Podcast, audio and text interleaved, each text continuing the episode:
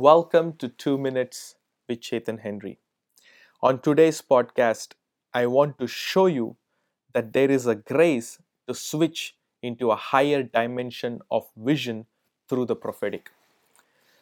I want to share with you how, when prophet Elisha's servant came to him and he said, Oh my Lord, we are surrounded by the enemies, what Elisha did immediately was he prayed and he said, Lord, open his eyes that he might see.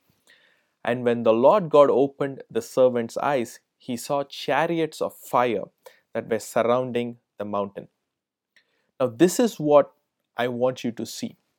There are times in our life that our vision could be limited according to the natural circumstance that is surrounding us.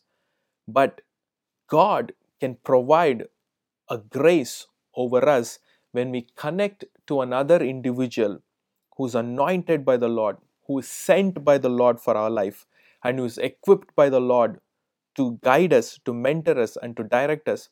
To such a kind of person, when you're connected, they have the ability to speak certain prayers over your life, which will cause you to operate from another dimension.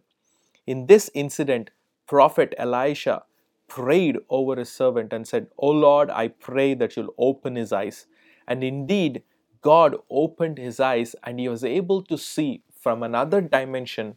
A new vision was granted to him.